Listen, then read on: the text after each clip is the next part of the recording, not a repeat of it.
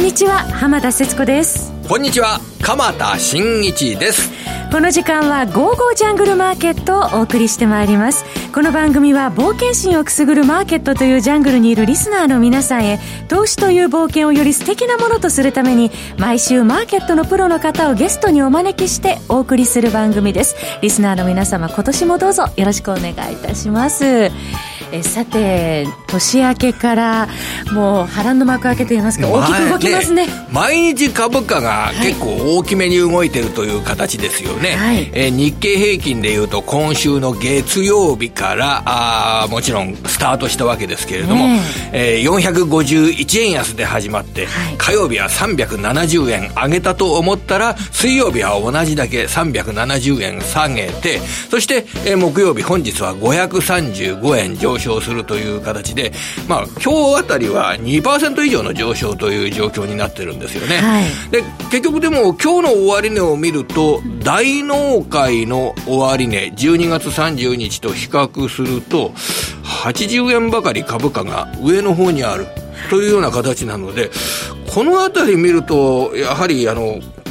根本的な部分っていうんですがね、そのあたりは結構これ、株価の基調って強いのかなっていう、うん、そんなことを抱いております。まあ、言うまでもなく、このアメリカとイランとの間で本当に戦争が始まるのだろうかという非常に大きな不安、えー、これがあのマーケットを揺らしてきたわけですけれども、はい、あの現状の値段が大納会を上回っているというようなことこの事実をどのように直視すればいいのか今日はもう株式の専門家をゲストにお迎えしているので私もあのどんな話が伺えるのか非常に楽しみにしておりますリスナーの皆さんどうぞ最後までお楽しみください。それでは早速進めてまいりましょう。この番組は投資家の英知を全ての人に投資コンテンツ e コマースを運営する「ゴゴちゃん」の提供でお送りいたします。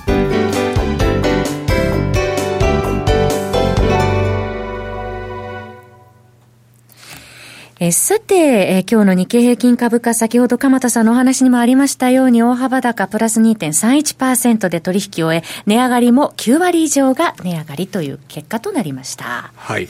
えー、っと、これで、これからの株価を見る上で、えー、やはりアメリカ企業の業績見通し、2020年12月期、えー、これが市場で見ているように、はい、10%ぐらいの増益見通しになるのかどうかというようなことを、まあ、確認していくというような展開に基本的にはなると思います。はい、で、ここを説明しておくと、そういったあの株価を見る上での基本的要件、つまり、えー、今年度は金融政策で利上げも利下げもないというような、そういった、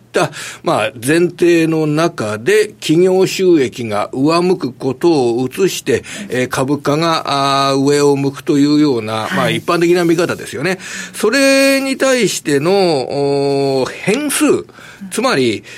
その前提が覆ってしまうというような要因というのは、いつもいつもこれ、えー、外部要因としてあるわけですよね。はい、で、その要因として、えー、この年明けから、えー、浮上してきたのが、アメリカとイラクとの間の緊張の高まりという形、ね、あ、失礼しました、アメリカとイランとの間の緊張の高まりという形になります。はいで、これはやはり、今は非常にこれ落ち着いたというような状況で捉えられたからこそ株価が本日こうやって大きく上がってるわけですけれども、すごくこの前提条件を覆す上では、大きな、あの、要因であることは変わりませんよね。はい、えー、例えば、戦争になった場合の影響、これ、いろいろ考えなきゃなりません。で、やっぱり今週はそれが話題になっているので、市場関係者の方ですとかに、そういった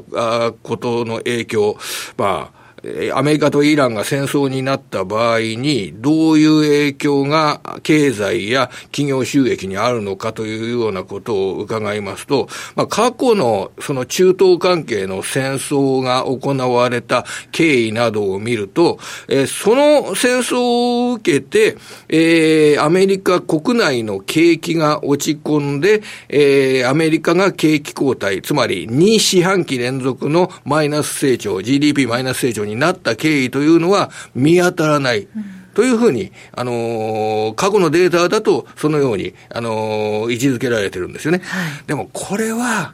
あまりにもサンプルが少なく、時代が変わっているので、これはもう、わ、あの、だから大丈夫なんだっていう人、いうふうに言う人は、まず結論ある気の人だと思うんですよね。うん、えー、過去、戦争があってもアメリカの GDP は目立って落ちなかったから今回も大丈夫だ。なんていうのはちょっとあまりにも乱暴な要素です。例えば1990年の、えー、湾岸戦争の時に、えー、アメリカの景気はそんなに落ちなかったと言っても、それから、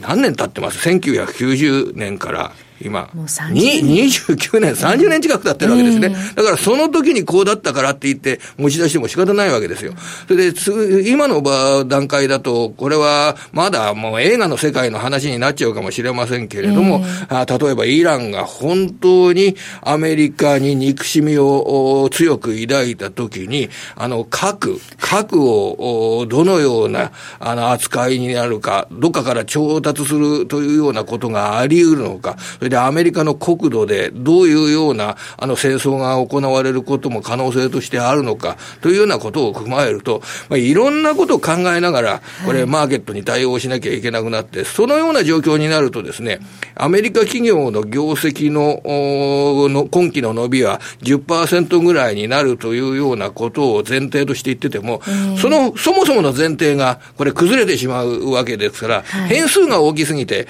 株価が測れなくなっていくんですよね。まあ、その意味で、えー、やはり当面は、その本格的な戦争に入ることはないというような認識に自信が高まるかどうか、えー、ここがポイントになってくると思います。そこに自信が高まるのであれば、これから発表される12月締めのアメリカ企業の本決算、12月本決算、これの新しい年度の見通しが市場の期待に沿ったものになるのかどうか、えー、それで市場の期待に沿ったものにならなければ、やや株価は調整。で、市場の期待を上回るような新しい年度の期待といったもの、自信といったものが経営者から伝われば、株価、ニューヨークダウでは、やっぱり3万ドルを目指すですとかね、そういうような動きになってくるかと思います。まあ、日本株については、そのあたりを、えー、見据えた、はい、まあ、出遅れ対象として物色されるかどうか、ということが鍵になってきますね。そうですね。そのあたりを見極めながらということでしょうか。今日発表された安川電機の11月締めの決算についても最後に触れておきましょう。はい、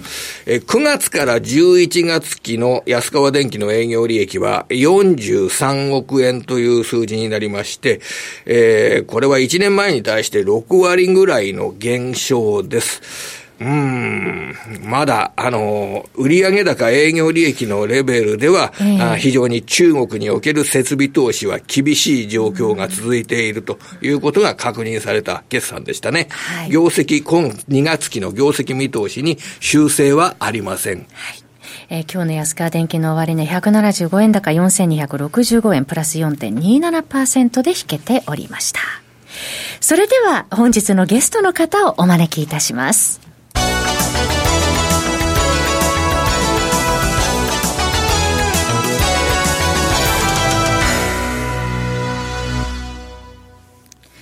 本日のゲストは、マーケットアナリストの荒野博さんです。荒野さん、こんにちは。よろしくお願いします。おめでとうございます。今年もよろしくお願いいたします。こちらこそよろしくお願いします。えー今週からマーケットを開いたわけですけれども、昨年同様波乱のスタートとなりましたけれども、荒野さんはどうご覧になってらっしゃいますでしょうか？プラスマイナス別にすると4日連続で1%以上動いてるんですよね。その前日比の騰落率が。これって多分何年ぶりじゃないですかね、4日も続くのは。そうなんですか。で、それにしても、まあ結局、さっき鎌田さん話あったように、ドル円相場が12月30日の109円台に戻りました。えー、日経平均も、えー、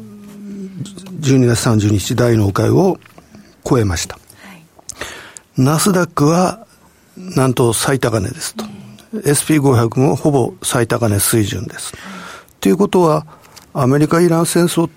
戦争って言ったら大げさかもしらんけど、アメリカ・イランの衝突って、もう全部消化しちゃった。だから、昨日のそのトランプさんのスピーチもあるし、それからイランからのその、ね、外務省みたいな人のメッセージもあると、なんか、一応手を打った。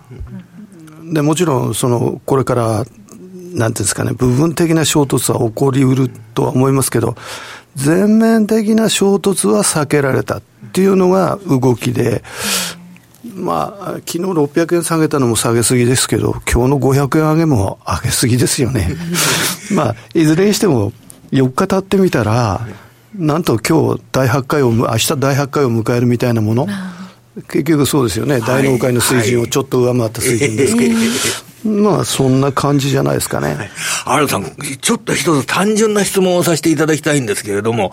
あの、昨日の例えば2万3000円割れを売ってる人たちもいれば、今日の2万3800円近く700円超えを買ってる人たちもいる。で、一般的なこの投資家の皆様、あの、年にね、そんなにたくさん売買するというわけではない、まあ資産運用で差し値買いを入れたり、差し値売りをしたりする人は、こういうところを売ったり買ったりしないと思うんですよ。一体、誰がこうやって大きく動いているところを演出してるんでしょうかね。安値を売ったり、高値を買ったりというような投資家というのは。短期筋の海外税しか考えられないですよね。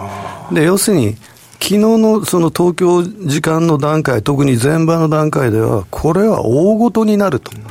いう評価だったんですよね。そしたらなんか、夜になったら、手打った、はいはい、という形ですから、まあ、こういう相場になるのはある意味仕方がないということですよね。で、結局、前後に触れてるときは手出しちゃだめということですよね。で、短期的にはですね、例えば終値が20日平均とか25日平均下回って、3、4日超えられなかったんですよね。これって調整を意味するわけだから、その、なんていうんですかね、短期的な人はもちろん売ってもいいわけですけれども、ただ、日々、その情報が変わる。えー、ですから、もうこれに巻き込まれた人って、売っても買っても多分儲かってないですよね。で、今日その、えー、20日平均が2万3694円なんですね。はい、だから2万3700円ということはそれを超えたっていうことです。だ短期的な意味での調整が長引くのかなと思ったら、とりあえず一つ結論が出たと。ただ、今週の、えーと、火曜日に5日と20日のミニデッドクロスは実は起こってるんですね。だからこれの解消がいつ進むのかっていうことはもちろんあるんですけども、そうすると、20日平均を超えられない期間がわずか4日で終わったっていうことは、その強持ち合いみたいな相場になる、短期的にも。で、もう一つは、下値の目処っていうのは実は3か月線とか13週線だったんですよ。これ今2万3200円台だから昨日なんか明らかに瞬間的に下回ってるわけですよね。あ、これは下へ持っていかれんじゃないのかな。だから13周線下回ったとこから売ってるんですよ。だからその、今、短期的には20日とその60日移動平均の間に株価がいたわけですよね。で、どっちへ抜けるかで、今後その、例えば1月中は調整色が濃いのか、そうじゃなくて、やっぱり戻りを試すのかっていう結論が出るわけですが、20日を超えたっていう以上は、その、下振れのリスクは少し減ったという形で見ていいと思うんですね。で、短期的にはそうなんですけども、実は長期的なそのテクニカルの指標って、まあ、移動平均で見ると、去年の10月のちょうど即位の例の前後に、1年移動平均が底入れして上向きに転じて、同じ時に3ヶ月線と6ヶ月線、13周線と26周線がゴールデンクロスしてるんですよ。これ中長期のそのテクニカル指標ってこうもう黄金の組み合わせですから、そういう意味では、今年例えば年間を通したら、ポジティブですという考えで、もちろんその短期的な調整は何回か入れるんでしょうけども、そういう形でいけば、あの、去年、去年じゃ、今年の10月から11月ぐらいまで、今の株価水準だったら、1年移動平均ずっと上向きですから、そうすると、まあ、年間高値はおそらく、年の暮れ、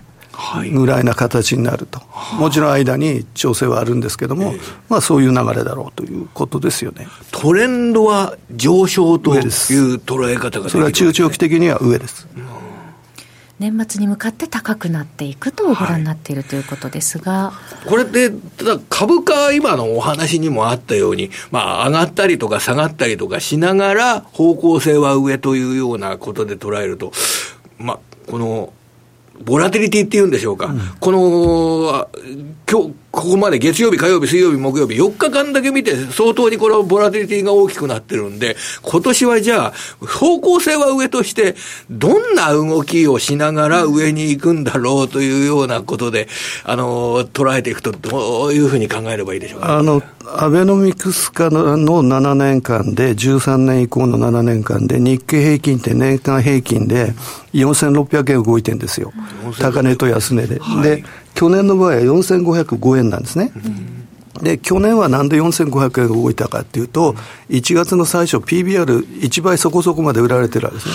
で、PBR1 倍っていうのは、数年に1回しか起こらないんですよ。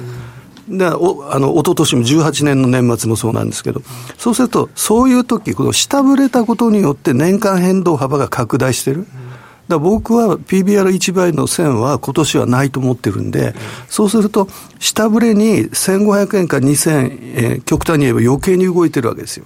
それがないとすれば、今年ってもしかしたら、3000円から4000円ぐらいの動き、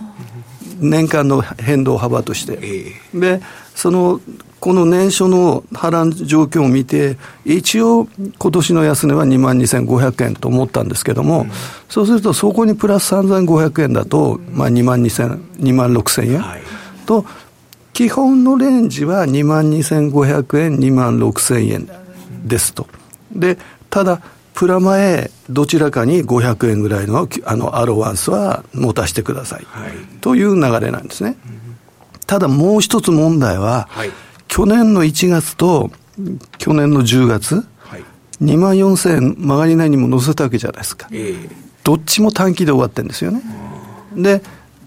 去年の12月2万4000円載せました。そうするとですね、前の時の2万3000円みたいに、2万4000円がしばらく壁になる懸念があるそうやって考えると、簡単に2万4000は抜けないかもしれない、で抜いたらまたそこから1000円ぐらいすっと上がれると思うんですが、だから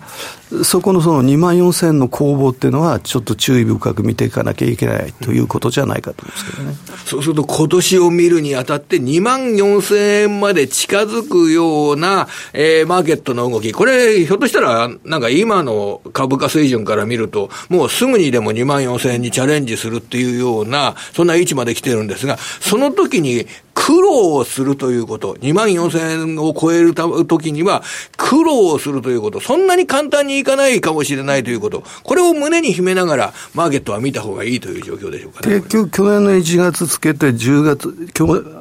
去年じゃない、今から言えば一昨年だ。一昨年の1月に2万4000円台つけて、一昨年の10月にも2万4000円台。ところが、乗せたら、ほとんどそこ維持できてないんですよ。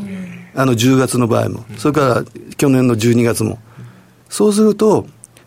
なんとなく見えない壁を作りつつある。そうですね。ですから、抜けるときは、あの、去年の12月抜いたときも600円高で抜いたわけですよ。はい。そういう大幅高？なんか今日みたいな流れで、スッといっちゃわないと、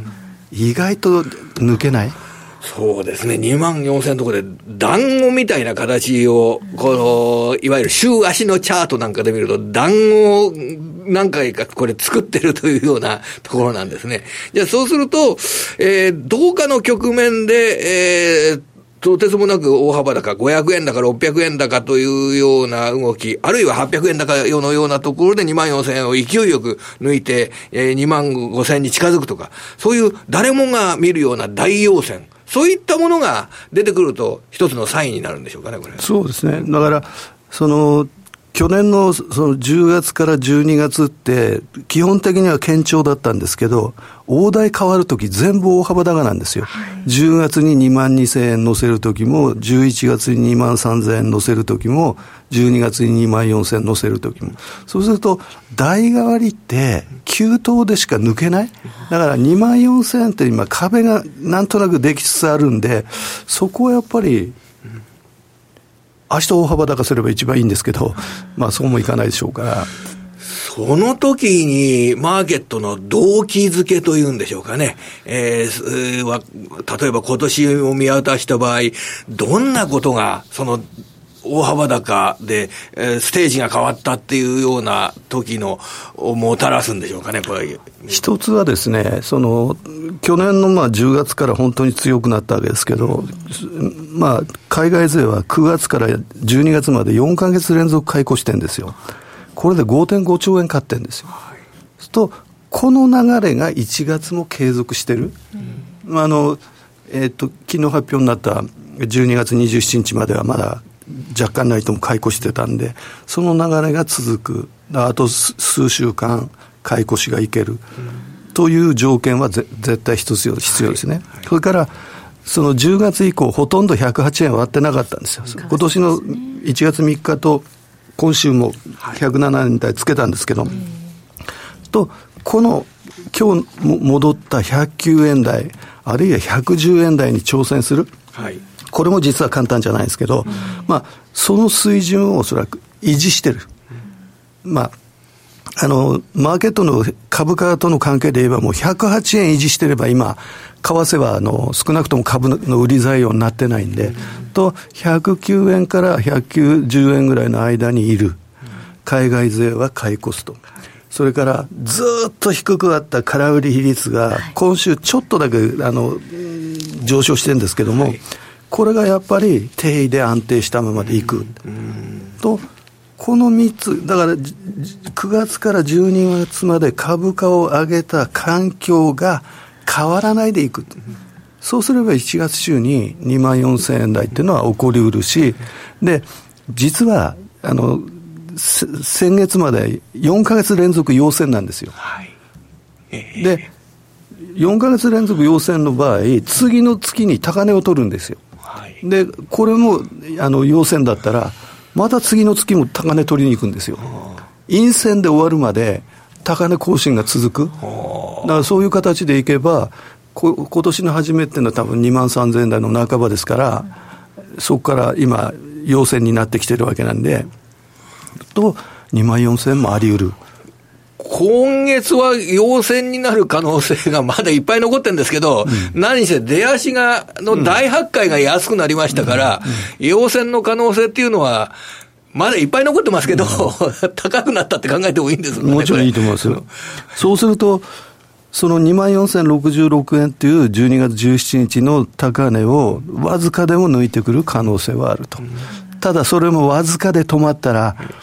とこそこはとりあえず今年全般の高値？ええで、新野さん、それで、あの、足元の今週の話で申し訳ないですが、今、空売り比率の、あの、お話ありましたけど、あの、僕もちょっとチェックしてて、月曜日、45.8%、結構高くなって、で、株価下げましたよね。で、火曜日は41.9%、この時は上がりましたよね。で、水曜日、昨日、結構大きく下げた時に44.4%。やっぱり44って上がって、今日は今見たら38%だったんですよ、大幅高で。なんかこうなると、えー、下がってる時に空売り比率高くなるからこそこれ下がるんでしょうけど、日本株を下がってる時に空売り比率高めて空売りしても、やっぱりダメだなっていうようなムードって出てきませんかね、それは、だから10月の中旬からずっと平均して40%なんですよ。空売り比率が。はいで、僕がずっとデータ見てる限りでは、44、5%が騰落の分岐点。だからさっきお話あったように、44超えてたら株下がってるそういう流れですから、そうすると、30%台入ったら株下がりようがないんですよ。だから値持ちは良くなる。で、今日20日線を超えてきて、その空売り比率だと、とりあえず値持ちが良くなる。そうすると、そこで何か材料が出て、上に突っかける。そういう流れが多分最も上がりやすいパターン。今、上昇の条件お話を伺ってまいりますけど、そうすると、今のところ、まあ、相場安定度を増してきてるなというような感じに受け止められますね。はい。まあ、新年、えー、年間の変動幅、えー、3500円から4000円と、で、年末に向けて高くなっていくと見てらっしゃるという荒野さんのお話でした。注意点とかどうですかね、今年の。あの、企業業績です。企業業績。あの、要するに PR11 倍台から14.5倍まで上がってきたわけですよ。その間、1770円がから今、1640円まで下方修正されてるんですよ。一、はい、株利益ですね、はい、日経平均の、ね、これが底入れしないと、上向きっていうのは言えないわけじゃないですか、はい、それは PR が上がるっていうのは期待で上がるわけですから、それは業績の回復期待、ところがまだ下方修正なんですよ。はい、でおそらく10、12って、今あの、マクロのデータ、みんな悪いんですよ。はい、あの車も小売りも。そうすると、1、3、10、12の決算、1月の下旬から始まるのが、これもまた下方修正、そうしたら、能天気で、上値買ってっていいのかって形になりますよね。だから、とりあえず、その2月の GDP の発表も、僕はマイナス成長だと思ってるんで、そうするとそこまでは、一回ここで高値を取りに行ったとしても、それはどんどん上がるっていう意味じゃなくて、一回調整させられる。なんだ、業績思ったほど回復しないよっていう流れが、2月ぐらいには出てくるんじゃないかと。あの、業績の方で決算発表などを受けて、あの、今日の安川電機なども先ほど申し上げましたが、11月締めの3ヶ月決算で60%、1年前と比べて減益っていうのは、なかなか良くなってないですよね。これ、ないですよね。だから、要するに安川の場合は完全に製造業の設備投資ですから、うん、製造が今良くないっていうのはそこにはっきり出てるわけですよね。で、アメリカのその ISM の製造業のあの50割れっていうのも続いている状況だし、本当にこのアメリカ企業のあの2020年12月期の利益10%伸びるのかなって心配になってくるときあるんですあの、去年3回利下げやってる、その累積効果がもうそろそろ出てくるでしょうから、その製造業って全体の上と低いんで、アメリカの,、あの企業業績見る場合は、非製造業の上とのが圧倒的に高いんで、それはあんまり気にしなくてもいいやっぱりアメリカ企業は結構強めに見といた方がいいわけでしょうかね、これ、製造業以外の。わ、かんないんですよね、それが。だから、あの、今、どっちかっていうと、あの、良かったり悪かったりじゃないですか、出てくるデータ、マクロの。そうすると、まだ断定はできない。数パーセントぐらいの増益ってことはありえますよね。